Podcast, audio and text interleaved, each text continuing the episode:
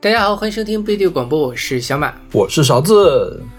嗯，这期节目呢，我们来跟大家聊一个前阵子很火热的一个话题，就是甜心。对，因为 最近甜心可还行？最近那个甜美的甜心系的女生吧，因为之前在这个《乘风破浪的姐姐》的第三季里面，王心凌一夜之间爆火，让你勾起了大家无数的青春回忆。大家突然想起来，哇，有这样的这样的一个甜心教主，呃，统治了我们的这个呃青春回忆。所以呢，我们就想趁热打铁，但是这个热点好像也没有蹭上来，跟大家来聊一聊。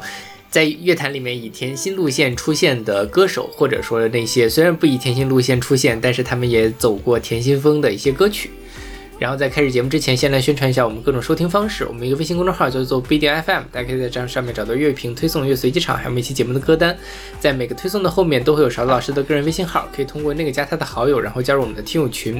我们还有个网站叫做必定点 me，就是必定的全拼点 me，大家可以在上面找到使用泛用型播客客户端订阅我们节目的方法。那么我们每期节目都会选一位嘉宾来为我们选歌。如果你想参加这个选歌计划的话，请加入我们的听友群。我们的所有歌曲都是由嘉宾和主播独立选出的，所以我们两位主播会为每一首歌来打分。嗯哼，那我觉得今天这个除了打分之外，是不是还要打一下这个甜蜜指数？够不够甜？几个加号是吧？对，我其实是我今天在构思节目的时候，我用呃。一种甜饮或者是甜点，来，呃，就是为每一首歌打了个标签。OK，哇，那好用心啊，邵老师。我不一向那么用心吗？嗯，为邵老师点赞。对，而 By the way，这一期节目还是远程录制的啊，这好累啊，剪辑远程节目 剪起来。小马老师已经要崩溃了。是的，小马老师昨天在问我，说明天要不要线下录呢？我说非必要不聚集。然后小马老，我就可以感受到小马老师那边气压一下子就下降了。对，本来我们准备了四期节目，但是我想说线上节目就先录两期好了。万一两个星期之后我们可以线下录了呢，我就少剪两期远程节目，真的太累了。嗯，是的。OK，那我们这期节目既然是从王心凌开始的，那我们第一首歌就用王心凌来打头阵。现在我们听到的是来自王心凌的《在青春迷失的咖啡馆》，是出自她二零一八年的专辑《Cindy Loves to Sing》爱心凌。这首歌是我选的。嗯哼，这个我给。怎么说呢？A 减吧，就是有点点勉强的 A 减。嗯，说实话，我不我觉得他不是王心凌最甜的那种风格，就是跟爱你比的话，那简直就是没有在一个数量级上。是的，对我我我之所以选这首歌呢，也是因为说，我觉得最近大家可能看王心凌的歌，听王心凌的歌都听的蛮多的了，但是大家往往听的都是王心凌早期的作品，但事实上在她。几年前出的这张新作品里面，我自己还是觉得有很多很好的，值得被大家听到的，所以我就刻意选了一首新歌。当然，跟这种这个甜蜜指数跟当年根本就肯定是没有办法比了。但是我觉得这是他新歌里面还算是有一点点的那种甜蜜感觉的一首歌。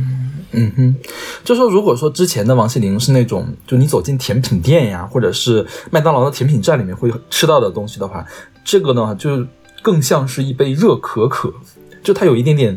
温柔的那种甜，有没有很甜很甜？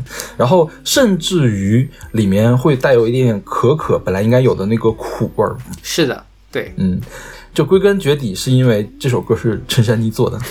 是的，对，陈珊妮给他做了这张专辑，然后正好那一年是陈珊妮去做金曲奖的那个评审团主席。所以大家就在想说，哎，王王心凌是不是要大丰收了？是不是终于要入围这个金曲歌后了？结果最后这张专辑零入围，是避险吗？不知道，但反正就是陈陈珊妮给别人做的歌入围了，所以肯定也不仅仅是避险的原因了。对，但反正这是我觉得这张专辑是王心凌距离这个金曲歌后最近的一次了。OK，但说实话，因为当年我们也评了嘛，那时候我们已经开始做马勺音乐榜了。呃，这张专辑我没有特别的喜欢。OK。就是大家，我不知道大家对他的喜欢，可能是在于他的惊艳，就是没有想到王心凌在做了那么多张很垃圾的专辑之后，居然可以做出来一张还不错的专辑。但是对于我来说，他好像没有那么好。对他也就是惊艳，但就是说，如果你仔细去品味的话，可能他的那个层次不够。就可能听了几遍就会就把就把它放在那儿。但这张专辑还是出了后来在抖音上很火的《大眠》啊之类的。虽然他红的是一个男生的烟嗓翻唱版。翻唱版。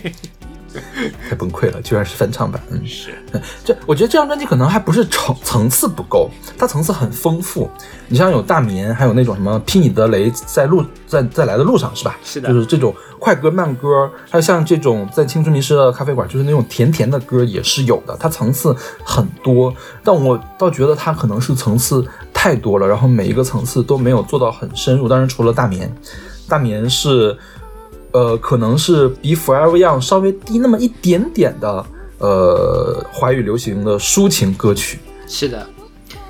然后我们来说一下王心凌这个人好了，就是当然我相信大家如果最近看一些这个呃娱乐八卦号的话，基本上把她的这个前世今生都给说说说尽了的这种感觉，因为她最近实在是太火了。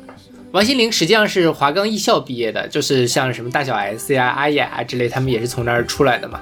然后他一开始就签了一个经纪公司，签了签到了台湾的爱回，也就是艾贝克斯公司。然后这个公司就说，如果你出道可以，但是你要去日本训练。然后去日本训练了一阵子，回来就发了他的第一张专辑。但是第一张专辑其实卖的也不是很好，但同时他。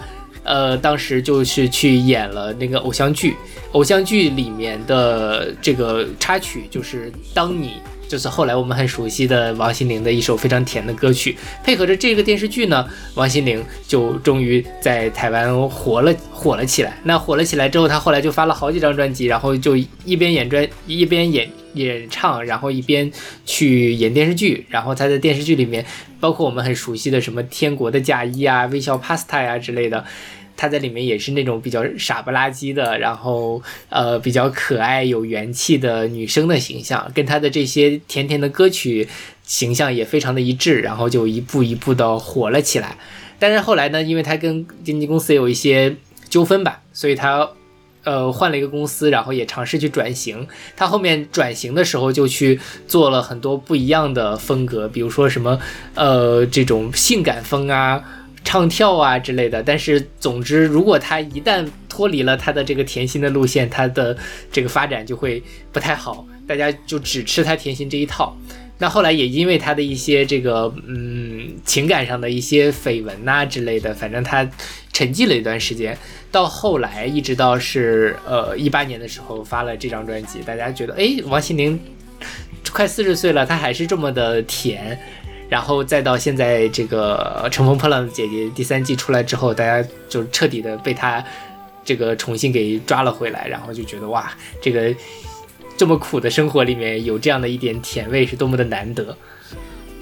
他的绯闻是范志伟的那个事儿是吗？还不只是范志伟，范志伟那件事，不只是范志伟啊。范志伟那件事情主要还是范志伟自己傻逼，跟他那个这个王心凌没有太大的问题。最大的一个是说他介入到了隋唐和一个男生的这个呃关系里面，就是相当于他小被当小三。哦，嗯，然后隋唐到这个节目上阴阳怪气他呀之类的，反正有一些这样的新闻。对，但是王隋唐是谁？一个一个女歌手，那个可不可以吃兔兔？你记不记得那一个？应该就是她演的。对。哦哦哦哦，原来是这样呀。对，是。所以王心凌就因为这件事情，所以就是她的甜心的这样的一个形象啊，包括他在歌坛上这个歌迷的。呃，这个粘性，再包括他因为这些事情失去了他办演唱会啊或者发片的一些机会，导致他中间沉寂了一段时间。嗯哼。然后王心凌，我觉得比较可惜的就是她整容了。是的，她她她现在真的是没有原来好看。对，就是她以前呢，其实你也说不上她是大美女，但是她是有那种邻家女孩的那种，对，很灵动的感觉。现在虽然也甜，但就是你总觉得她脸多多少少还是有点僵，嗯，对，所以对她的什么就就会受点影响啊，嗯哼。而且王心凌其实当年走这个甜心路线嘛，说实话，我觉得在零零年到一零年，就是所谓的华语乐坛黄金十年的这。这个时时间段里，甜心这个路线并不是最高级的一个路线，就是如果如果你说我是走这个呃甜心风格的，大家会觉得你没有唱功啊，或者说你不是不够有才华这种感觉。但是你现在再回头看王心凌当时的呃这些歌曲，无论是她的演唱还是她的这个编曲制作，都是非常非常用心的。我觉得是在那个这个满天神佛，大家都在这个大乱斗的时期，王心凌的实力实际上在一定程度是被低估了。现在大家再回头看王心凌。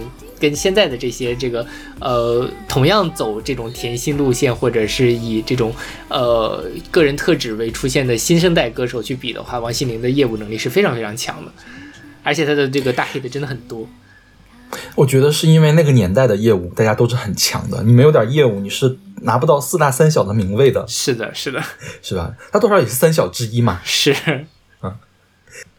然后说到甜心啊。我觉得甜心一直是很火的一个形象，就是从六十年代开始，我爸爸年轻的时候就喜欢听甜心的歌曲，邓丽君。哦，对，就是非常神奇的是，我们做就就企划了两期节目，没有一个人选了邓丽君的歌。但说实话，我在想到邓丽君的时候，我不会想到甜心这两个字，哎，甜蜜蜜还不够甜心吗？那也是，对，是吧？对，就真正的甜歌皇后是邓丽君呀。因为我想到的就是我爸爸那时候就是他比较爱的是杨钰莹、李玲玉这样一批人。一会儿我们后面会讲到杨钰莹了，我觉得就是就就像邵老师说的，这个脉络一直是在的。但是我觉得跟王心凌这样的这个全方位的甜心的。呃，这种人设相比，邓丽君也好，哪怕像杨钰莹也好，他们的那个在外在的这种这个人设的经营上，其实没有后来的这些甜心这么的完善。我觉得甜，这是因为甜心和甜心不一样啊。就是你像王心凌甜心，就即便她往前退十年，她是那种奶油蛋糕式的甜心，嗯哼，或者是说呃苏苏打水。碳酸水式的那种甜心，那邓丽君是什么样的甜心呢？邓丽君是海绵蛋糕式的甜心，或者说是蜂蜜水式的甜心。OK，就它是更温吞的那种甜心，跟现在王心凌这种不灵不灵的这种甜心还不一样。是的，就是一个年代有一个年代的甜心啦。而且我觉得甜心会这么受欢迎，还是因为直男们掌握了话语权 啊。是的，就是就是应了他们的性癖啊。傻白甜嘛，是不是？对，所以后来当女性独更独立的时候，这个甜心的歌手明显就变少了，没有那么多了。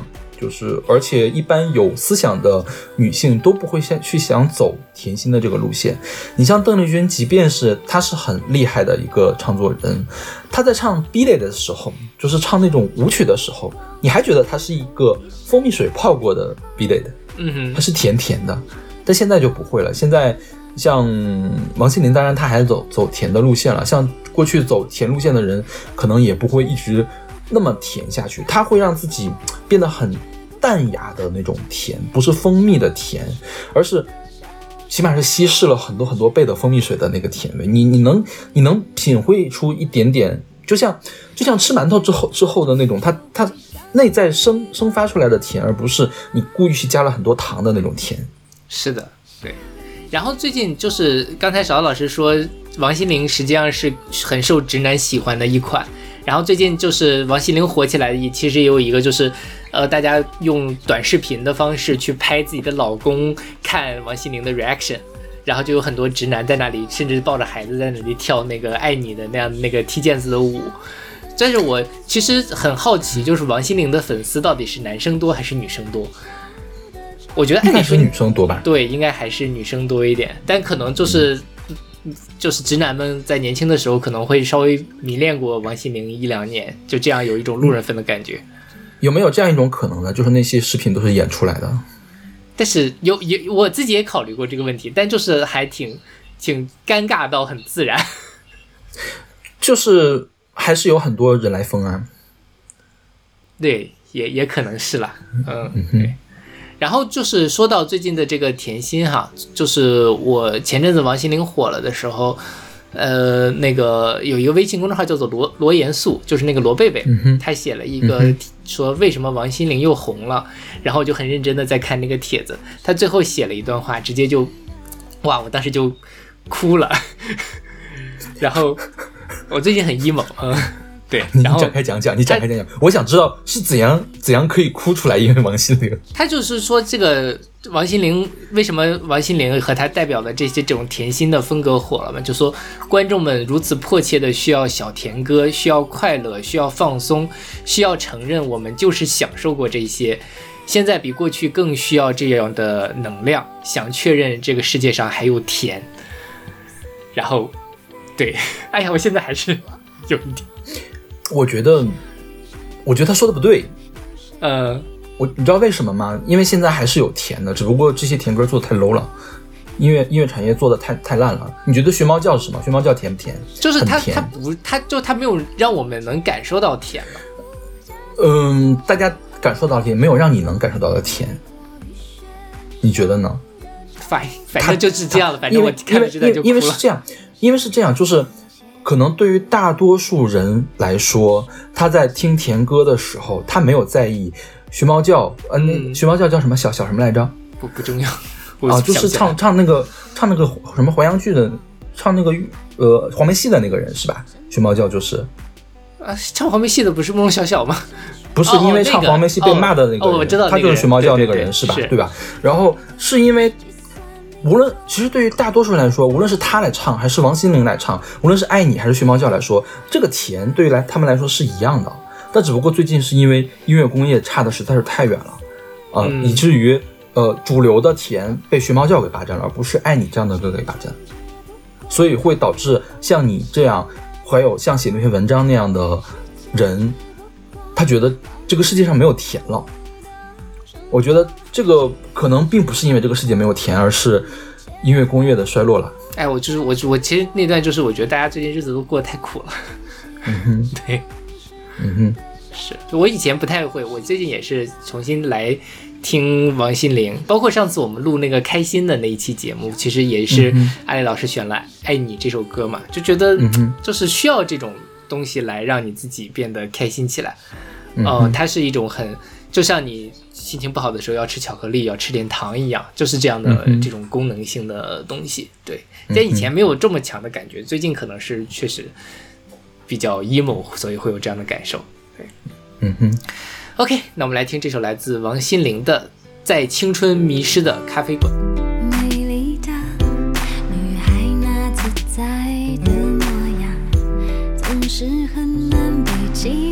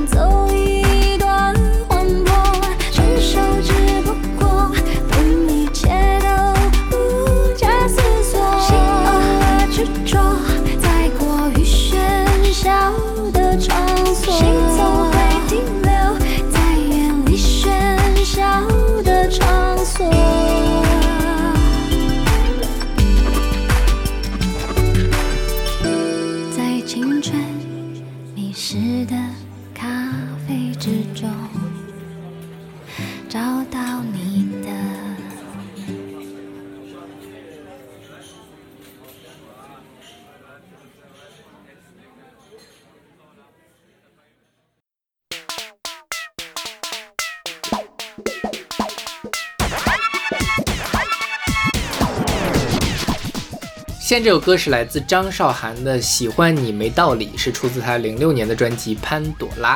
这首歌也是我选的。嗯，这首歌我给 A。嗯然后我觉得这个歌跟刚才的那种就是热可可相比，它就是有更刺激、更强烈，嗯，强烈到有点怪异，就像跳跳糖一样，这样吧。就在你的嘴里面会噼里啪啦响。OK，但我跟你感觉不一样，就是如果这首歌会给我一种通感，但它这个是很，因为它是伊利巧乐兹的广告曲，所以我听到这首歌我就会想到吃雪糕的感觉。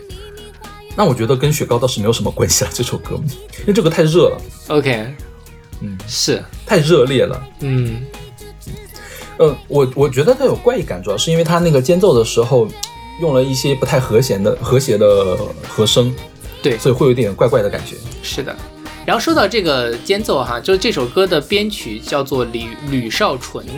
然后前两天我在 B 站上偶然刷到了一个吕少纯编曲的歌曲的大集合的一个大概四五十分钟的一个视视频，然后我仔细听了，因为那个其实我们以现在在听，呃零零年代的华语流行音乐，我们其实大部分人还是会不自觉的把自己带入到那个青春回忆里面去，或者说这个歌手怎么样，或者说这个作词人、作曲人，比较少有人专门去从这个编曲的角度去切入，去把这些资料整理起来。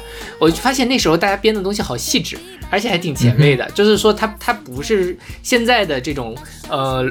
流行音乐的工业上，大家我觉得就是就是管弦乐或者说是这种电子的元素，然后往里堆，然后会比较的这个呃没什么意思。但是那个时候的那个歌曲的编曲呢，它都会尝试着在呃它的这个比如说它的间奏啊或者什么的放几个音，然后一直在不停的去类似于一个吉他的 riff 在这样的不停的这个循环，然后就会让这首歌更容易被人记住。我觉得那个就是他们就编得很用心。对，也就这个吕少纯，因为他编了好多好多歌，我就会认真的去听他中间解出来那一段没有人声唱的那部分，我觉得他们都编的还挺挺挺厉害的。对，嗯哼，虽然我觉得小马刚才那句话我持保留态度了，好，他冒犯了好多人呀，他冒犯了现在所有的编曲者。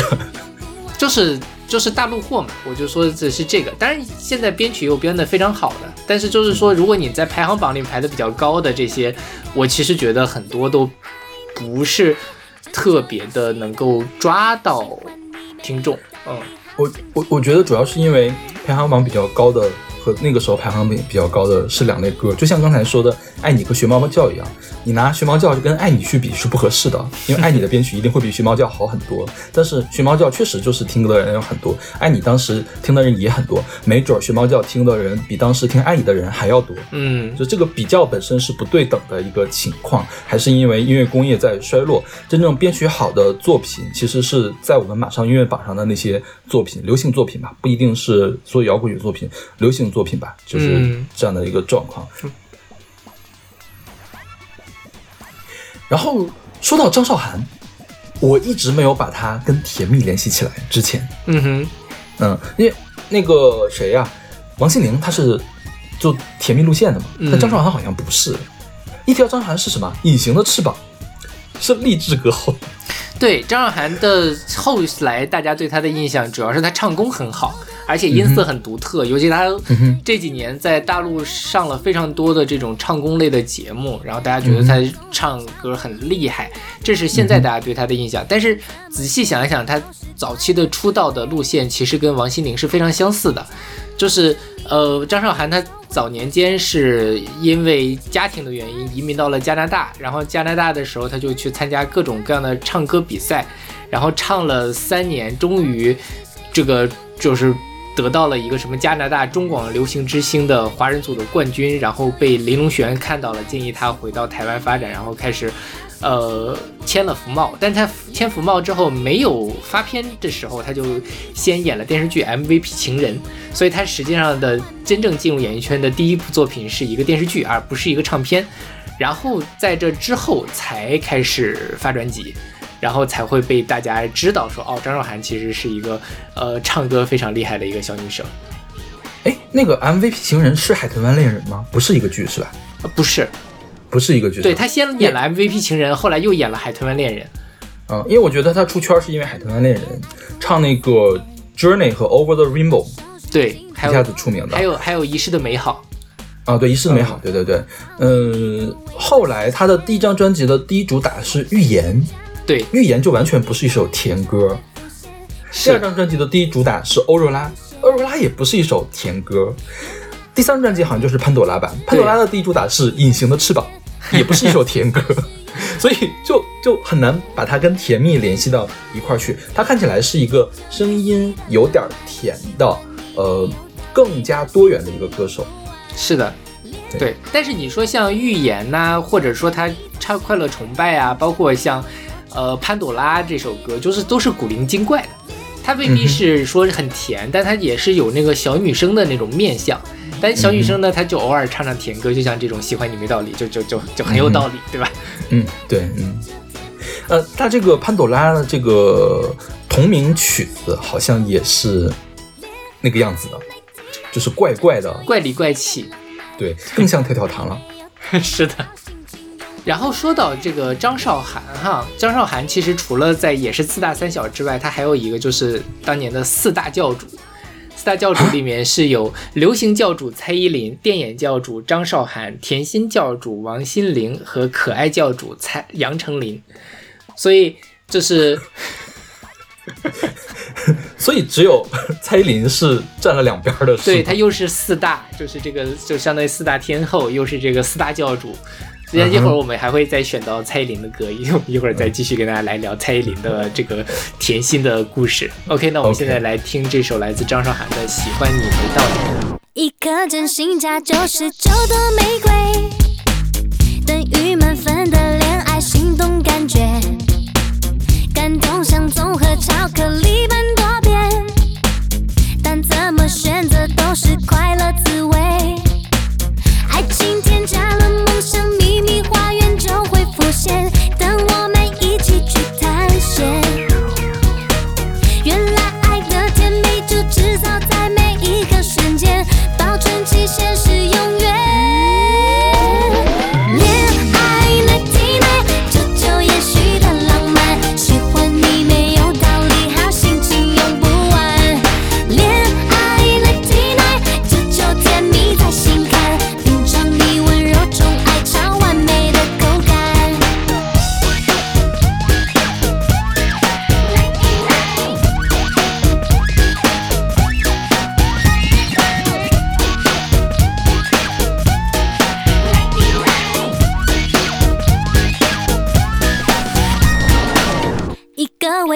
微笑加九十九滴眼泪，等于百分百恋爱苦辣酸甜。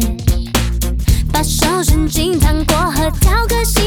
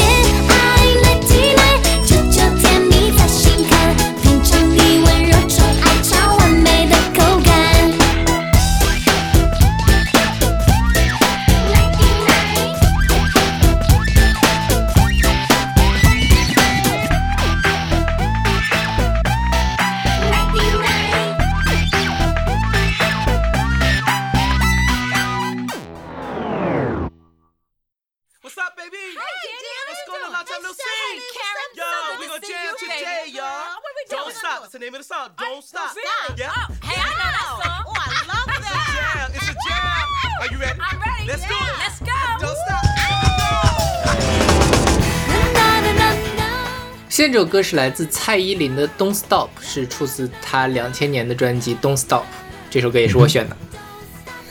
这歌我给 A 减吧，嗯然后他给我的感觉比较像棒冰，OK，是那种碎碎冰，就是你你记得吗？旺仔碎碎冰那种，嗯两个邦当一掰掰开的那个，或者是后来是伊利出的冰工厂，嗯就是布灵布灵布灵的活力四射，让人很清爽的甜。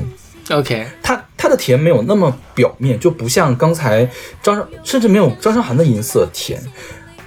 呃，这首歌也不是一个甜歌，你去听一下它的原唱，应该是那个呃 S Club Seven 是吧？对，啊，被中文翻译叫七小龙，他们的那个原版，它原版你听起来就很直，唱的很直，但是蔡依林就在这个直直的又很快的旋律里面加了一点点甜味儿，是靠咬字加进去的。嗯哼我觉得他当时模仿了谁呢？模仿了布兰妮，，OK，他的咬字跟布兰妮稍微有那么一点点的像。我最初的听蔡依林早期歌的时候，会觉得她她的咬字不对，就是别扭。但是后来当我听的歌更多的时候，发现这个可能是蔡依林的设计或者她很独特的一个特质，它可以让她的嗯语气里面有更丰富的东西。就明明她并没有在给你撒娇，在给你卖萌，但是你就只能感觉到一点点撒娇卖萌的感觉。确实是，而且其实我觉得他这个就是后来我才听到的蔡依林的最早的一开始的这个这些歌，其实跟他后面的不是很像。无论是他后来看我七十二变呐、再到后来就是像什么大艺术家呀、我 Play 我 Pay 或者是 Ugly Beauty 那个时时期就更不用说了，就是他早期其实看起来像是一个那种什么少女杀手的那种感觉。少男杀手，哦，对对对，就是就是他走的邻家太妹，是的，就是跟跟我后来想象中的蔡依林的样子其实是挺不一样的，然后还挺意外的。包括我们之前应该选过蔡依林的这第一张专辑吧，就是那个呃那个那个什么上街什么的，嗯就是嗯，都是有点怪怪的。然后我觉得那个时候好像是不是他也没有摸索出来自己到底应该走什么样的路线。没有，我我现在仔细回顾了一下，他就他最早的两张专辑，他其实有很多黑人元素在里面，嗯哼，包括上街是这个呃嘻哈嘛，这首歌其实很欧美，你不觉得吗？Don't Stop 这首歌，是。它毕竟就是欧美的歌过来了。嗯。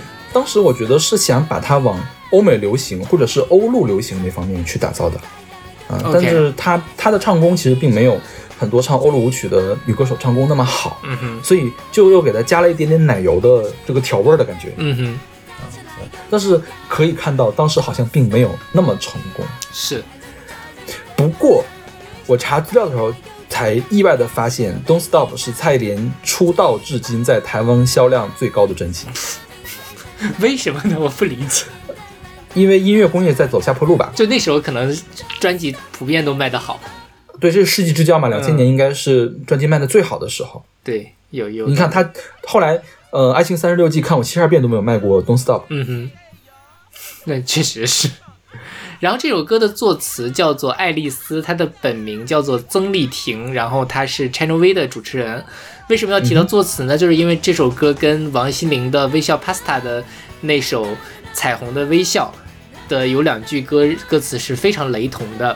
像这首歌里面，它讲的是这个雨下的再大再大又怎样，开心的淋一场，天空是绵绵的软糖，塌下来又怎样？然后《彩虹的微笑》里面写的是雨下再大又怎样，干脆开心的淋一场，天空是绵绵的糖，就算塌下来又怎样？就是基本上就是逐字照抄照搬的一个，是一个人吗？不是一个人。这首歌的作词叫做爱丽丝，然后那一首歌王心凌那首歌的作词叫做佐克惠。佐克惠是谁呢？佐克惠当初是蔡依林的经纪公司的老板，也就是就类似于他的这种经纪人的角色吧。后来他们俩就是呃闹闹掰了嘛，闹掰了之后，蔡依林就解约了。后来王心凌又签了佐克辉的公司，然后佐克辉就写了这首歌。然后那个呃佐克辉就在接受访谈的说啊，这首歌真的就呃是巧合呀，因为在王心凌的这个微笑 Pasta 的剧情的角色，它的座右铭就是笑一笑，没有什么大不了。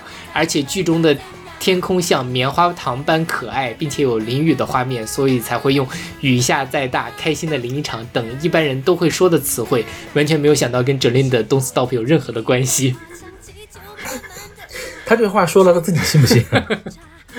对，就是非常的离谱。但这件事儿呢，也当然也没有打官司，也没有怎么样。然后后来呢，王心凌跟佐克惠后来也是因为解约的事情有一些不愉快，所以就是佐科会相当于把自己前这一个代的艺人的歌词自己拿过来给现在的艺人做歌词，而且看看起来就是他跟他旗下的艺就是大牌艺人之间的关系，往往都处的不是特别好。反正就是 OK 很奇妙，因为我是先听的那个王心凌的《彩虹的微笑》，后来我在听这个蔡依林这首歌时候，我就想，嗯，怎么回事？我一开始真的是以为是这个一稿多投一个人写的，结果发现竟然是不是一个人写的，而且中间隔了四五年的时间。嗯哼，对 OK，那我们来听这首来自蔡依林的《Don't Stop》。What's up, baby? What's going on? Long time no see. Yo, we gonna jam today, y'all. Don't stop. That's the name of the song. Don't stop. Yeah. You ready? I'm ready. Let's yeah. do it. Let's go. Don't stop.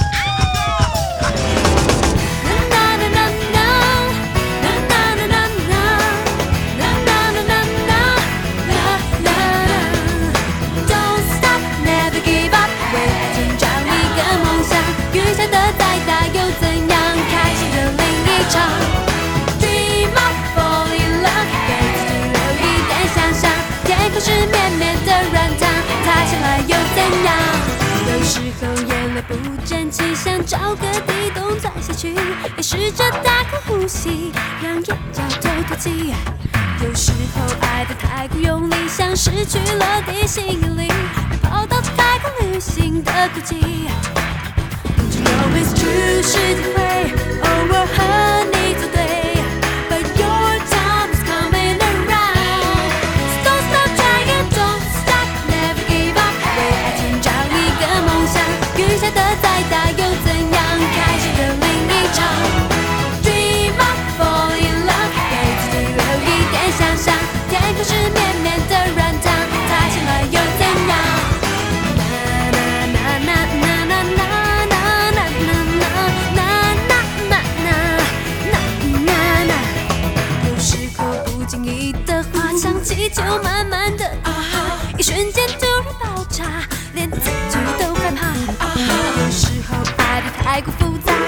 住偷偷画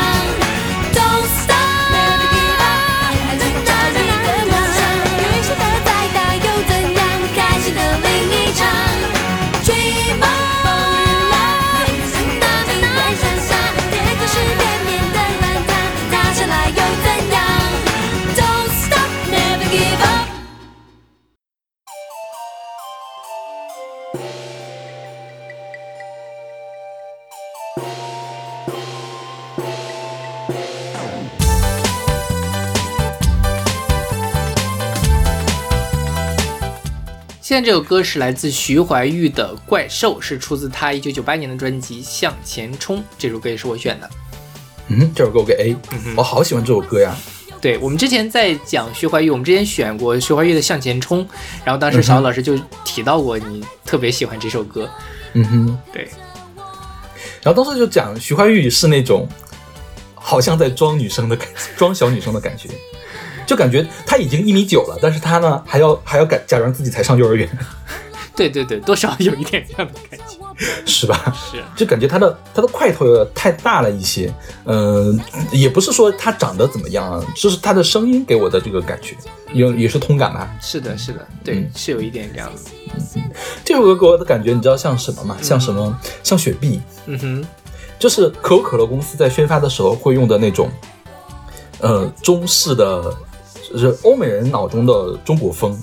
包括呢，它它为什么像雪碧不像可乐呢？我觉得雪可乐还是有股怪味儿的，雪碧是那种清爽的，没有怪味儿的柠檬嘛，很清新的这种感觉，就对比较像徐怀钰。是的，嗯。然后徐怀钰呢，他最早是就是徐怀钰的心路也是蛮坎坷的。他最早是因为在家里的阳台晒衣服、唱歌，然后被住在对面的音乐制作人翁孝良的助理挖掘，然后进了滚石。然后后来他反正是呃发了专辑，就非常的厉害，包括像我是女生，包括像这张向前冲之类的。然后后来滚石当时还组过呃这个徐怀钰、李心洁、吴佩慈和陈绮贞组成少女标本来进军香港乐坛，来发明发发行合集。就那时候是这个滚石唱片非常的力捧他去做，但包括他后来还去演了什么《天地传说之虞美人》啊之类的。但后来因为滚石的经营不行了嘛，然后这个他自己也是一直在换公司，后来又出了什么陪酒事件啊之类的，所以他后来就变得非常的惨，一直在不停的跟经纪公司打官司赔钱，然后最后说是最惨的时候要靠歌迷来接济，然后才能过生活。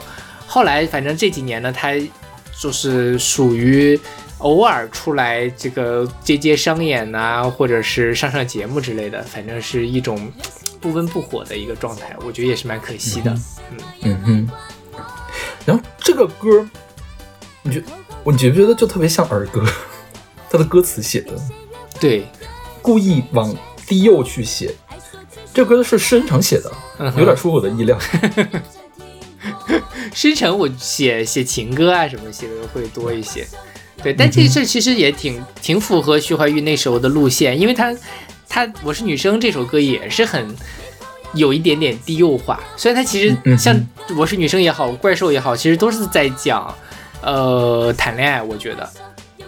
就哦，对，那个是在讲谈恋爱，这个其实也也不能算是不不算是在谈恋爱吧，就说这个女小小女生我要做自己的这种感觉，它其实并不是一个真正的儿，不像范晓萱那首真的就是在唱儿歌，但是可能就是因为这个她的这种甜美的小女生的路线过于深入人心了，所以她怎么什么东西都往我们这边来写。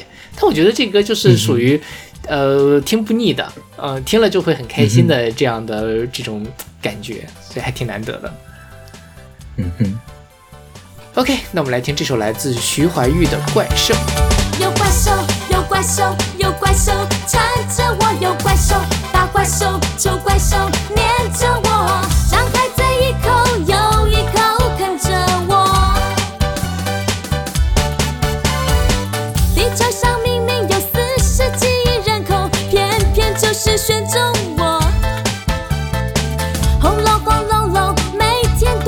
喷火。想什么做什么，身上穿着什么，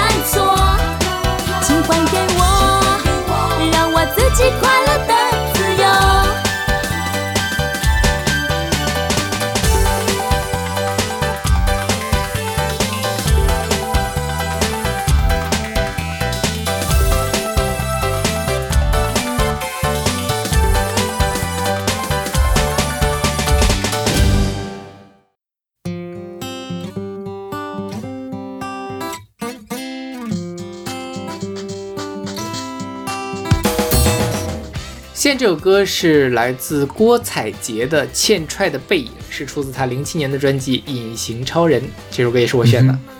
嗯哼，这歌我给 A 减吧，嗯哼或者是给 A，我还是挺喜欢这个歌的。，OK，我就觉得郭采洁无论是唱这种小女生的歌，还是唱现在的这种神婆式的歌，都可以很好的驾驭。是的，就她唱歌还是、之前还是有点低估了她的唱歌的能力，就是他还是有语气的，然后也有自己的那种风格，他的咬字你也也是有辨识度的。嗯哼，其实我今天本来想选那首《我的未来式》，就是《爱情公寓》的那个主题曲，但我觉得还是像这首歌更甜一些，更小女生的那种甜，所以最后还是选了这首歌。嗯哼，这首歌给我的感觉是元气森林。OK，就我不是说他用了代糖啊，就是那种呃活泼的、清新的感觉，嗯，就不像雪碧的那种大国际化的东西。这个原森林就像是你家旁边儿的一个东西，嗯，就邻家很邻家。OK，对，我大概很日常化的一个东西。是的，因为其实事实上，像郭采洁早期在出道的时候走的也算是有一点点邻家的感觉。她最早出道的时候的人设是优格女孩儿，就是优格女孩是什么？我就没有看懂这个词。优格就是优格直译就是酸奶嘛，但是它优格的意思是优质精选，格外有型，简称优格女孩。天，对，然后后来那个郭采洁，其实她发片的时候，她还在上大学，后来嗯那个大学毕业了之后，又发了她第二张专辑。现在我们听到是她第一张专辑那个，第二张专辑的时候，她又被叫做。呃，人设是水女孩儿，为什么叫水女孩儿呢？意味是意是很容易被事情感动而落泪。然后那不就是你吗？可以啊。好，那我们 三十岁的小马，水男孩，水，男人。可以了，可以了，可以了。然后他的第三张专辑的时候，一零年发行，然后他当时又说是叫不长大女孩，然后就是他的那不也是你吗？嗯可以啊，啊好好好可以啊，就就改名叫马采洁，哎，我觉得你这跟郭采洁的路线是一模一样的。就是先是优格男孩，然后是水男孩，不长大男孩，然后现在变成神婆男孩。可以，挺好的。然后后来就是，反正他，呃，郭采洁早期的这种音乐风格都是比较清新活泼的这样的感觉的。然后其实，呃，跟他后来演顾里啊，后来包括他演喜宝的那种感觉就很不一样了。而他真正演艺事业的转折点，我觉得就是在呃《小时代》，因为在《小时代》之前，郭采洁其实也是在演那个偶像剧的。她出道的时候就发了演了偶像剧《无敌山宝妹》，然后呢，看过吗？我没有看，但是那个我前两天看了一个那个呃郭采洁的那个 cut，然后他《无敌山宝妹》就是张栋梁在里面演，他叫什么无敌，然后这个呃那个郭采洁叫什么山宝，就是他们俩谈恋爱的一个故事，叫《无敌山宝妹》。嗯，然后后来呢，他自己还演了一些文艺片，比如说像嗯《一夜台北》啊之类的。后来是哦，还包括像那个《爱》，就是他那钮承泽一导演，包括像赵薇啊、彭于晏啊、陈意涵之类的一堆人演的那样的一个片子。当年在一几年的时候，还是蛮有这种文艺青年都会喜欢看的东西。直到后来他演了《小时代》，从此他就跟顾里这样的一个形象密不可分了。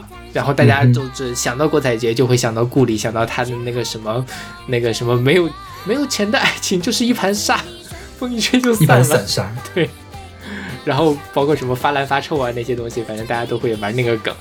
后来是其实郭采洁转型嘛，她就是呃到现在去跟伊德尔一块做这种这个神婆电子乐，慢慢的拉回了一程。包括像她在这个呃姐姐上面，现在也是比较嗯个性的另类的这样的一个形象，慢慢的把顾里那个形象从她身上努力的给摘开。对，嗯哼，就我觉得他还是蛮有才华的，而且就是很灵，他的那个无论是长相还是声音，就是感觉他是有那个人格特点的。她的这个声音的很多变。你看，是这个时候是很很甜美的小女生嘛，再往后，像她在拍呃《小时代》之前，陈珊妮给她做了一张，我记得那个时候也是甜美的小女生，但是那个时候已经开始发嗲了。嗯哼，就是有一点点刚前面一首蔡琳的那种感觉。那到现在这个神婆在自然不然自然就不用说了嘛，就是她的声音的可塑性是很强的，所以我觉得如果郭采洁没有演过《小时代》，她这个人的艺术水平就会很高，是的被小《小时代》给拉下去了，拉到了谷底，是吧？是的，就她《小时代》之后，她演什么都像顾里，包括她去年演的那个《喜宝》那个超级大烂片 也是一样的嘛。对 OK，就是我倒不，我倒觉得郭采洁不如好好的深耕一下自己的音乐事业，感觉比她的这个电影事业更有前途一些。嗯，还有一件事情是我最近才知道的，原来孙燕姿的那个《雨天》的 MV 的女主角就是郭采洁。啊，这样吗？而且好像是她第一次拍电影吧，就拍拍视频。对哦，黄忠平拍的《雨天》嘛，因为当时孙燕姿已经从华纳走了，所以《雨天》的 MV 里面没有孙燕姿，是找了另外一对男女来拍的。那个女生就是郭采洁。回去要回去要看一下，我没有我没有去查证这件事情，嗯，好像是这样的。这个是在他的《隐形超人》的专辑的文案里面写的。隐当年的台湾的呃这张唱片的文案都要写好几千字，我觉得都是一篇论文。是的，对。现在就现在也很比较少人看文案了，因为嗯确实因为嗯大家不看实实体唱片了嘛。对，但就是像微博上面那个呆若木一，他不是最近也有在参加一些歌手的音乐的制作嘛，然后他就写了很多的文案，然后也是有点那个。就是或就是零零年代的那种 一写几千字写成论文的那种感觉，所以还嗯哼挺复古的。对那那个文案里面介绍这首歌，就说走过那个男生身边，欠踹的背影，踹他一脚之后，回头对他留下笑脸。女生的小任性、小动作、小撒娇或是小暗示，有时就是爱情里面的调味料，为恋爱的过程添加无限想象。转动着灵活的大眼睛，彩杰说：“看到嚣张的男生，我会很想踹他呀。”欠踹的背影，吉他民谣风的轻快旋律，为这首歌编写出俏皮的味道。其实我觉得写的还挺好的，你觉得呢？是的，就给我写，我写不出来 这个东西。而且挺贴切的。然后，嗯而且你讲说这个东西呢，放在郭采洁这个形象身上，然后包括她这种演绎方式，你觉得它确实会发生，而且并不让人讨厌。是的，对，就是有些就是他不是那种真的说，哪怕被郭采洁踹了一脚，我也不会觉得多疼，而是觉得啊，心花怒放的好感觉。可爱，对对对，是的，就是一边说你很贱哎，然后一边觉得你好可爱哦。男生不会对女生说你很贱，会说吧？不会吗？不会哎。我想想啊，如果我我想象不出来，我没有被女生踹过，干嘛了，八婆？哎，这可能就这种，对吧？是，张老师很懂。OK，那我们来听这首来自郭采洁的《欠踹的背影》。为什么你能笑得如此张狂？仿佛所有快乐都被你绑架。为什么你的话题全都是他？我就是不满意你审美的眼光。爱只有甜美会贪心疲乏，你却还不懂挣扎。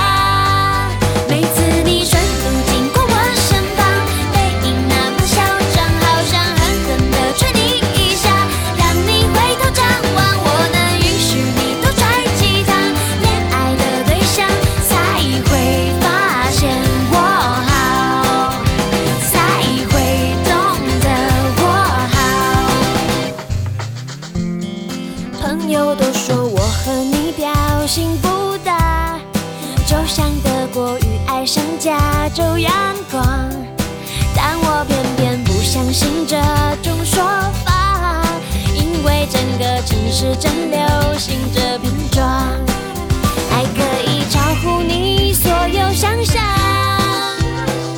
我不怕风险。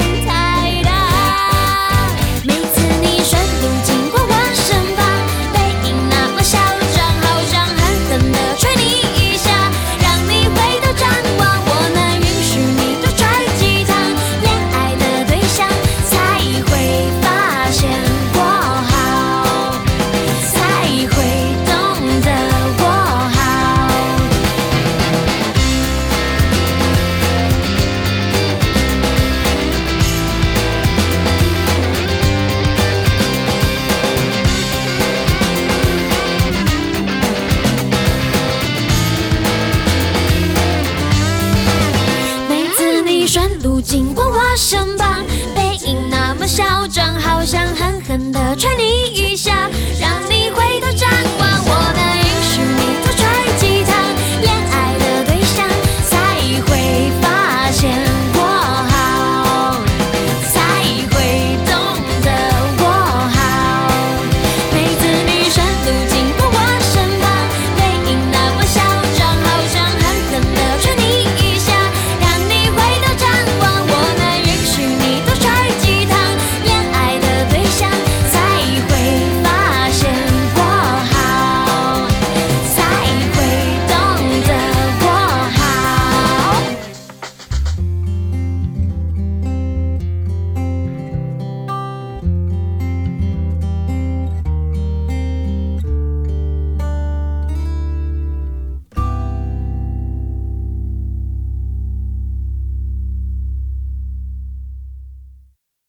我飞越想念得到幸福，有爱丁堡来守护，把爱变成那里的宝物，从此爱就坚固。现在这首歌是来自卓文萱的《爱的城堡》，是出自她零八年的专辑《超级喜欢》。这首歌还是我选，这这期节目的前六首歌都是我选的。因为好雷同的风，不是好雷同，好一致的风格呀。是，就是最经典的华语音乐的这个零零年代的华语音乐的甜心女生，基本上都对，我觉得需要加一个零零年代，对对对打一个引号。我挑的全都是这个风格，是的，对。这给我选的，所以勺子老师的打分是必加吧。OK。我觉得卓文萱跟前面几位相比，实在是稍微缺了一点点特色。嗯她是 everybody 嗯哼，感觉，啊，她不是 somebody，它是 everybody。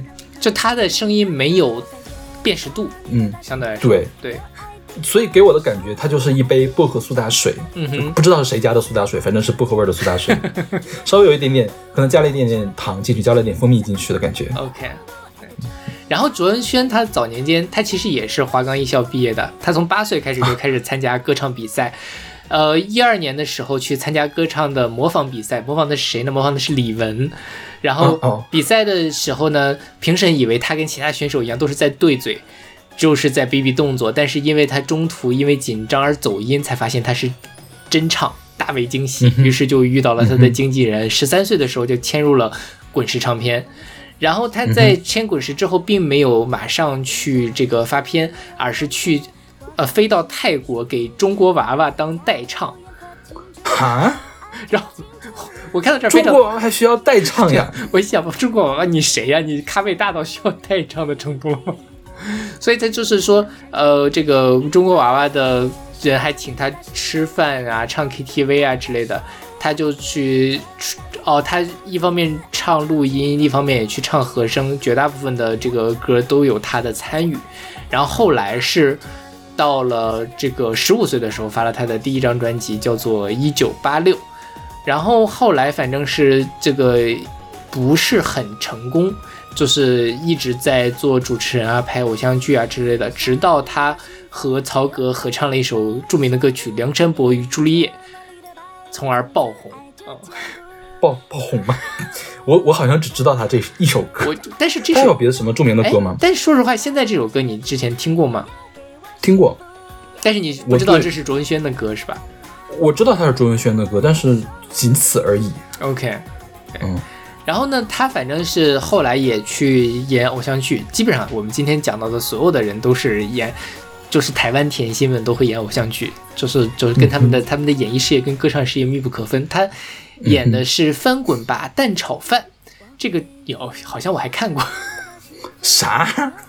然后，但这个事儿就还那个什么，这是零七年的时候，然后一二年的时候，他在安徽卫视、湖北卫视和陕陕西卫视三台联播的《爱情是从告白开始的》这样的偶像剧里面，呃，担任了女主角迟早早。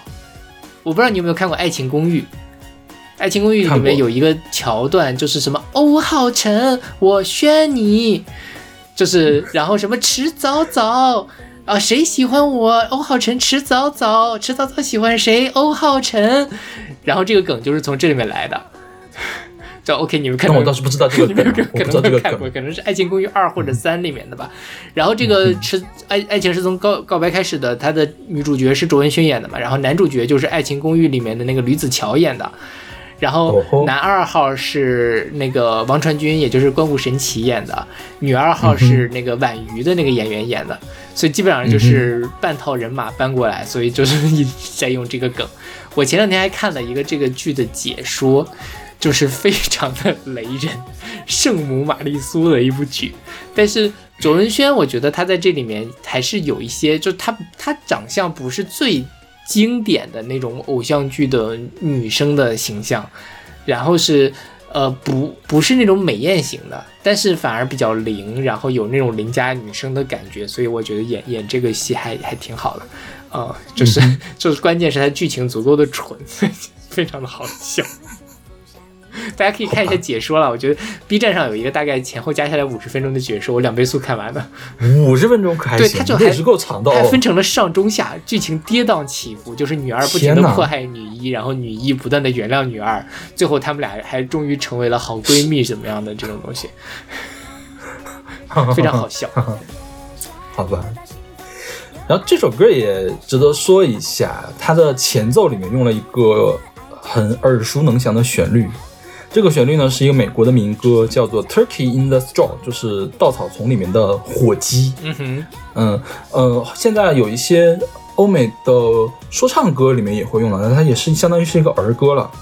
然后我去查了一下，它最最有名的一个版本，你知道是什么吗？什么呀？叫 Nigger Loves the Watermelon，哈哈哈是美国历史上最种族主义的一首歌，OK，以至于就是你现在在各大音乐平台上都找不到这个歌，因为它实在是太政治不正确了。OK，好吧，嗯，YouTube YouTube 上会有，还有那个就是什么互联网博物馆，嗯。就是 Archive 那个那个网站上面会有，就是收了那个一九零六年的黑胶的版本，OK。就真的是拿这个曲调来唱的，唱那个 Nigger loves the watermelon。OK，就是现在，如果你把这句话，就是有人有任何一个非裔的美国人朋友听到了我说的这句话，他会立即顺着电线来打我。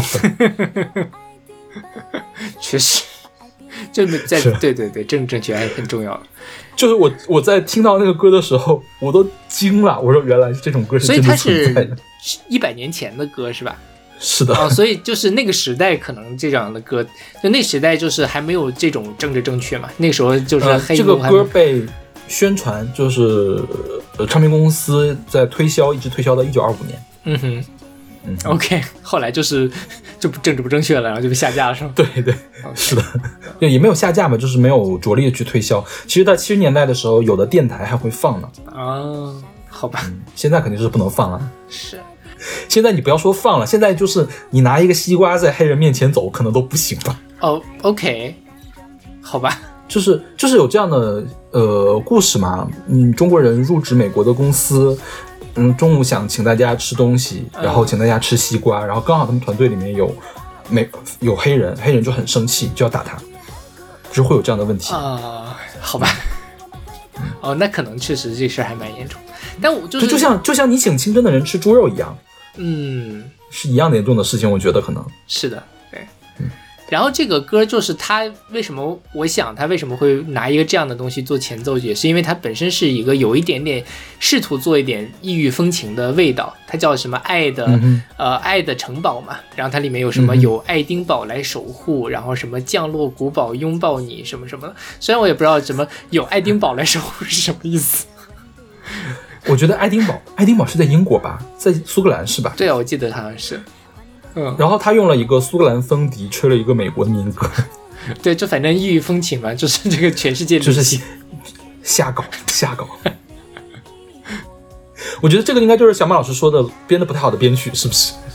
哦是，但这这他这个编的不太好的编曲就非常的像零零年代的华语音乐的，就是甚至让我想到了就是编的不太好的一些蔡依林的这种快歌的感觉，就是也不是主打歌，然后就随便弄一弄的那种，有吗？爆米花的味道那种就种是吗？就对，反正就就就类似于那种感觉吧，嗯。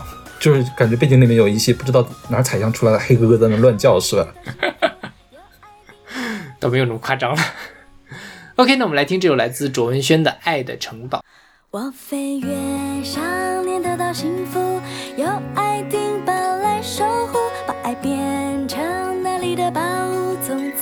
这坚固。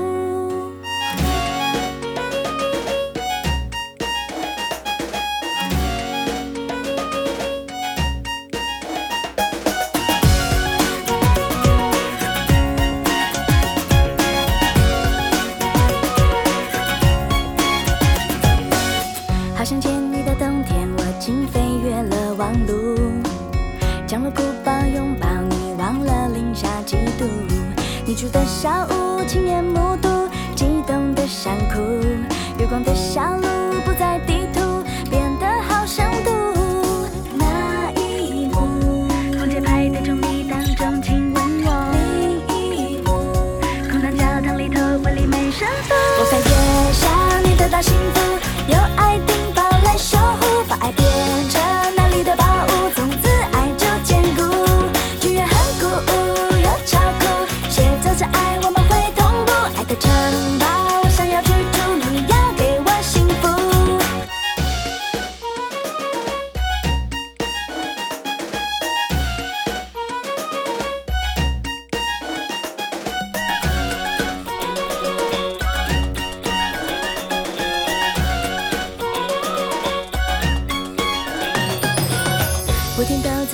天，不知不觉又结束。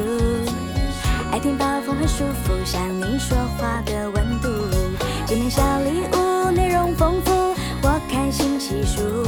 跨年的跳舞，烟火庆祝，把爱交清楚。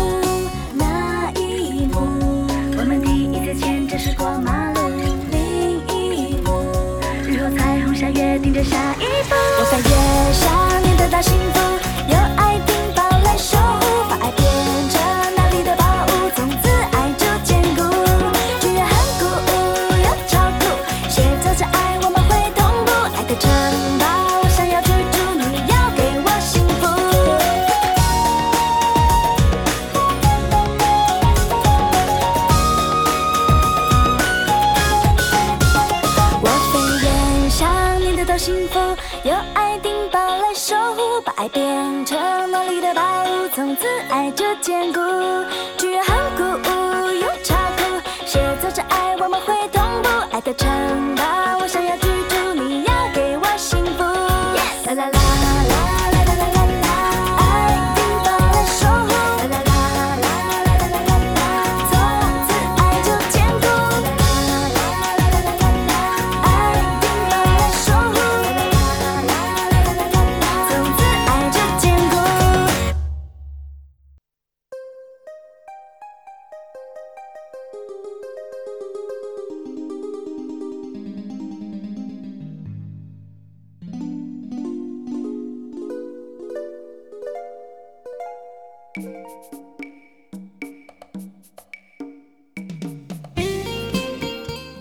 现在这首歌是来自杨钰莹的《轻轻的告诉你》，是出自她九三年的专辑《月亮船》。这首歌是林峰老师选送的是的，啊、这首歌本来是小马也选了，是吧？对。然后既然他那个林峰老师选了，这个就是叫做“心有灵犀一点通，英雄所见略同是的，对，”。这之前不是说嘛，说贤坤老师总是怕跟我们撞，其实我我就特别期待哪一个听众能跟我撞一下，就是说明我们还是有一些共识在这边的。哎，但好像大家比较少给你撞歌，对吧？是的，跟我撞歌比较多，就是大家还是就是华语歌就比较容易撞，嗯想到这些事儿。然后这首歌当然我会给 A 啦，这首歌我觉得非常经典。我也会给 A 了，嗯我也会给 A 了。是，然后林峰老师还特别有意思，就是说这个歌实在是太俗了，对不起，我写不清推荐语，还是你们自己发挥吧。对，这因为大家我不知道记不记得上一期还是上上期啊，林峰老师写了一个巨长无比的推荐语，是就是上千字的那种推荐语。对，就是就是这首歌呢，属于大家都耳熟能详，我相信都听过的歌。哪怕就是嗯我觉得现在小朋友可能不会主动的找来这首歌听，但总会在什么地方找到，哪怕是在在胡彦新的这种搞笑视频里也会想到这首歌。哈，胡彦新为什么会不是他那个，当胡彦新不是他会有那个什么，轻轻的告诉你吗？他那个啊自由命题唱，轻轻的告诉你，然后那个余觉就是什么。这不要问我星星有几颗颗颗，哦几颗几颗呢？哦 tell me tell me why why why？看星星一颗两颗三颗四颗连成线，记得是四颗哦。然后记得这段吗？你一说，我好像想起来这一，这是余绝嘛？但我觉得你还那个描描描模仿的惟妙惟肖的。对，然后接下来就是那个呃，这个胡叶欣的那那个什么，想要告诉你什么呢？我在参加超级女声，湖南卫视超级女声，天哪，小马老师你真是给我放飞自我我。是胡叶欣，杭州的胡叶 uncle 是吗欣，请大家多多指教。嗯耶，就是他他这段就是那个呃曲的好了，我们今天的节目就到这里。轻轻的告诉你的这个 title，然后让大家去唱。大部分人都很中规中矩，但是于爵跟胡叶欣献上了一段这个、嗯经典永流传的一个表演，大概就是这样。所以就是我我也是想了半天，我才想明白，哦，原来他们在唱这首歌。嗯哼，我觉得杨钰莹算是我们这两周的十六首歌里面最像邓丽君的一位了。嗯哼，是的，就如果说邓丽君去唱这个歌，你会觉得很正常，就是邓丽君的风格。嗯，对对对，所以我觉得它特别像什么呢？像是海绵蛋糕，嗯哼就传统的那种海绵蛋糕，但它上面有一层脆皮的鳞面。哦，它的编曲还是有九十年代的很试图去新潮的感觉的，所以好像浇了一层巧克力脆皮一样。对它这个说到编曲，它前面的这首前面的那个前奏，它类似于那个竖琴的那个拨出来的东西对，，滴答啦滴答啦的那个。我完全没有想到是这首歌，就是我会想，哎，说这歌好熟悉啊，但是在后来他用那个非常九十年代那个音色一出来，哦，这个味儿回来了，这还挺是是是挺挺挺神奇的这么一编。对，嗯然后杨钰莹她原名叫做杨港丽，为什么叫做杨杨港丽呢？是因为她是出生在这个江西省南昌市新建县石岗镇石岗村，所以就是叫做杨港丽。所以她其实杨钰莹是上了第二季的《乘风破浪的姐姐》，大家就叫她港港。我还在想为什么就叫他港港呢？后来我今天查了一下，才发现哦，原来是这么回事儿。哦嗯哦，，然后他就是小的时候就开始参加各种的什么少年宫的合唱团啊，然后包括去参加了央视的全国少年儿童小百灵电视赛赛歌活动，然后获得了演唱二等奖。后来他就是去那个那个歌厅驻唱，然后去广州发展。后来是就是以这个翻唱韩宝仪而就是这个呃成名，然后卖磁带卖了十八万盒。也有一个说法说是他是整个这个华语乐坛里面这个呃这种这个唱片或者说磁带销量最高的艺人。呃，我觉得这未必是最高，但肯定是最高的之一，我相信也是没有什么疑呃疑问的。然后后来他没准是张强是吧？对对对，是。然后后来他就是也在这个九零年的时候正式在广州出道，然后也去了这个呃星海音乐学院去进修。后来他这个上了春晚，发了歌，在跟毛宁就是成为了什么金童玉女之类的，就是一直在这个这个事业进入了事业的巅峰。但后来九七年的时候，他突然就是这个淡出了，就是歌坛，然后。到了零二年的时候，杨钰莹上了一次《鲁豫有约》，说她跟这个当年的远华走私案的主犯赖昌星的侄子赖文峰有一段恋情，因为这件事情就被迫的跟这个就是相当于退出歌坛，就彻底的就是进入了事业的低谷期，直到后来就是呃一几年的时候才又上节目呀之类的，后来又去参加综艺节目，慢慢的又回到了这个主流的视野里面去。他最近一张专辑叫《遇江南》，应该就是一几年的时候出的。我嗯清楚的记得，应该我在上研究生的时候他出的这张专辑。当时我们还说过，就是甜美的古风歌，大家请向杨钰莹看齐。大概我能想就它是象是什么样子。它是甜美古风歌的顶级配置了，应该是。OK，因为毕竟唱功在那里，然后甜美的程度也在那里。因为你且不论那个歌写成什么样，就是那古风，就就大家你你脑补一下古风应该是什么样子。但是任何一首古风歌来让杨钰莹来唱，感觉她就更加成立了一些。是的，对，嗯，而且杨钰莹这么多年过去之后，她嗓子还是那么的甜。是，对她的这个歌，真的就是她的嗓子是那个就就是听了会得糖尿病的那种感觉。你这个描述好像也没有那么好了。就是说太就特别的甜，甜到甜到齁的那种感觉啊，但是很好啦，我没有说它不好的这种感觉。那就像淋了蜂糖的那种松饼，对对是不是？对对对，是是是，或者是那种什么，我想想啊，就可能有点像我在我去美国的时候，美国就他们吃那种面包圈嘛，Dunkin' 嗯 Donuts，、然后它那个那个面包圈本来就很甜了，然后上面还要铺一层各种各样的糖粉啊、嗯糖霜，然后各种那种小的碎碎糖之类的，就是齁死你的那种感觉，齁死你不偿命。好吃是好吃的了，对嗯。但我我并我觉得这个并不是什么不好的地方啊，对对对，是的就，做到极致。是的，是的，嗯。OK，那我们来听这首来自杨钰莹的《轻轻的告诉你》。让我轻轻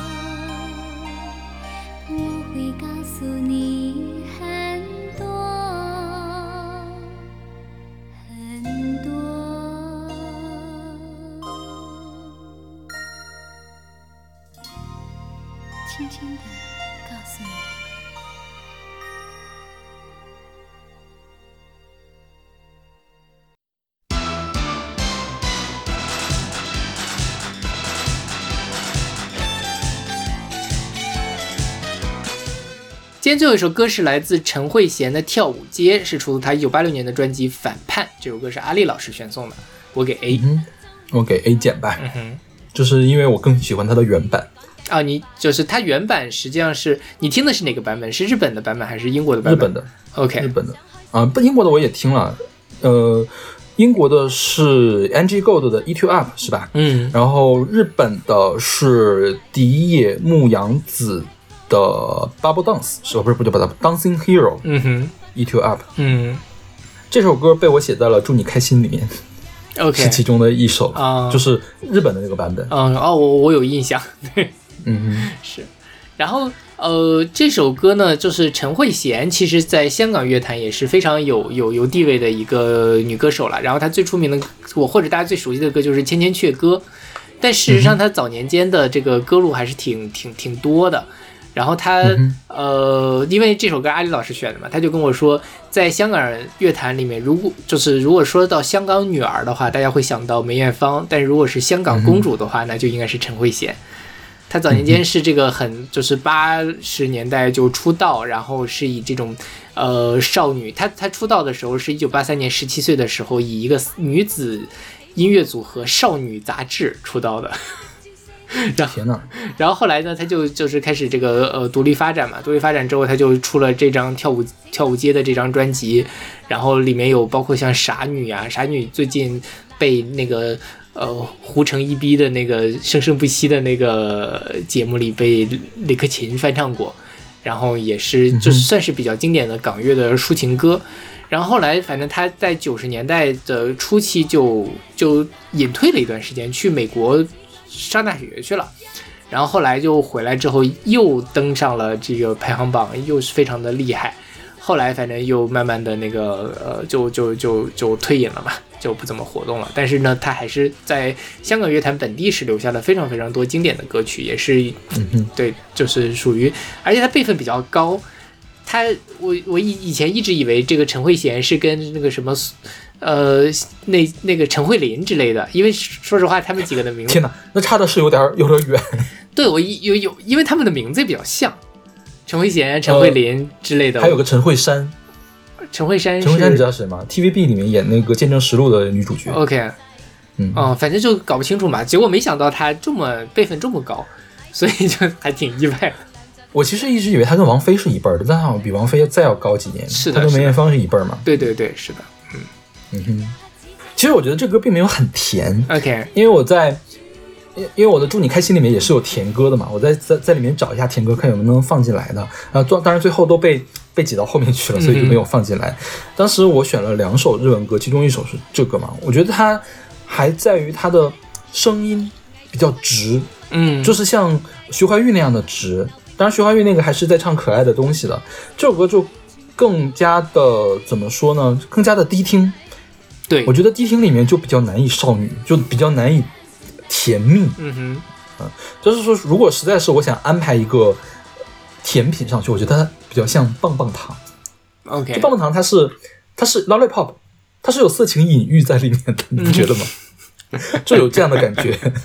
OK，但我我感觉跟你就是，其实确实是因为它本身就是个 disco 风格的歌曲了，对，他就嗯 disco 就会直来直去。但是我我后来为什么理解艾老师会选这首歌呢？就是我去看了一下他那个时期的唱片封面，啊，好漂亮，而且就是少女感。然后如果是联系上了联系上这样的一个人设，然后再去看他听他唱这样一首歌，就觉得是这个少女初入迪厅的那种。呃，很自在，很洒脱，然后有一点点日系的那样的一个感觉，所以就是、就是会有一点点的那个复杂这样的，对，是，嗯哼。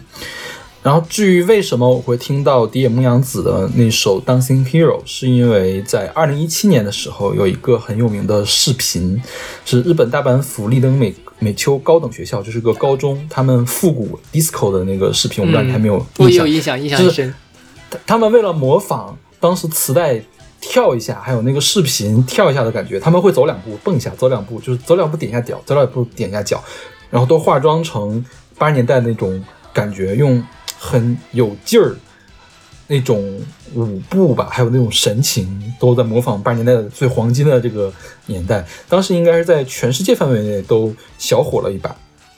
中国的，嗯，人当时是人啊，人人已经不行了，主要是微博，微博是对，微博上面在传的叫日本女高中生魔性复古舞蹈八零年代，就是这样的标题。是，就这个其实是呃八零年代，就是我觉得在全全世界来说都是一个黄金十黄金十年的那种感觉。就日本的话，就是它泡沫经济破裂之前嘛。那对于我们来说是刚刚这个改革开放，对于美国人来说也是就是刚刚从那个越战的那种阴霾中走出来的时候，然后也是是这个音乐蓬勃发展，流行文化也是慢慢的世界开始这个进入了这种文化的循环。所以就是大家都还挺挺挺怀念这事，包括现在搞蒸汽波啊，搞什么复古的，其实也是很多人都是往那个方向去做。最近我在 B 站上还看到了一些很奇怪的东西，他们会模仿八零年代那种很这种就是这个非常 low fi 的一那种电视去做一些。看起来像恐怖视频，但是也没有恐怖，但是你细琢磨还是觉得他想给你传达一些恐怪盒？对对对对，那些东西。嗯，然后嗯就是这种复古的东西，就所有的东西都搅到一块儿去了，哎，还挺挺好玩的。虽然我也很害怕它突然出现什么崩的一下，因为我很怕那种 jump scare 的那种感觉。对，然后还有就说到你刚才说的那个那个什么女高中生，我对那个视频最大的印象就是那个垫肩，啊，就是我小的时候就一直没有理解这个垫肩这个东西就是干嘛用的，因为我我妈那个时候的衣服里面还是会有垫肩的嘛。然后就现在想想，就是这个流行文化真的是不可琢磨。这垫肩到底，它它它它是很很独特，但是为什么那时候大家就会想到要把这个肩给垫起来呢？垫肩显得会显得你整个人更挺拔一些吧。嗯如果你的肩膀是往下搭的，就显得你这个人很没有生气。嗯如果垫得很高的话，就觉得你这个人，嗯加上你在如果在挺胸抬头的话，就会觉得你这个人很有气场，嗯很很向上。，OK，你就像那个，你就像那个什么公主要有泡泡裙，嗯是吧？嗯泡泡裙这个地方也要垫起来。呃，勇士们那个铠甲，这个肩膀这两个地方一定有两个凸出来的东西，嗯，都是这样的感觉。我觉得这样整个人更有型。我是能理解垫肩是为了干嘛的。对，因为那那时候还小嘛，所以就是最大就是那种玩那个垫肩，就这个海绵嘛，很好捏。当时的西服里面也会有这个垫肩，现在也会有，是吧？我不知道，我没有穿过西服。现在也会有，对，它不会做成海绵了，但是它那个地方会做的厚实一点应该是。OK，那我们这期关于甜心的节目就先给大家放送到这儿，我们下期继续跟大家来聊，呃，就是华语乐坛之外，主要是华语乐坛之外的这些呃走甜心风格的歌曲。那我们下期再见。下期再见。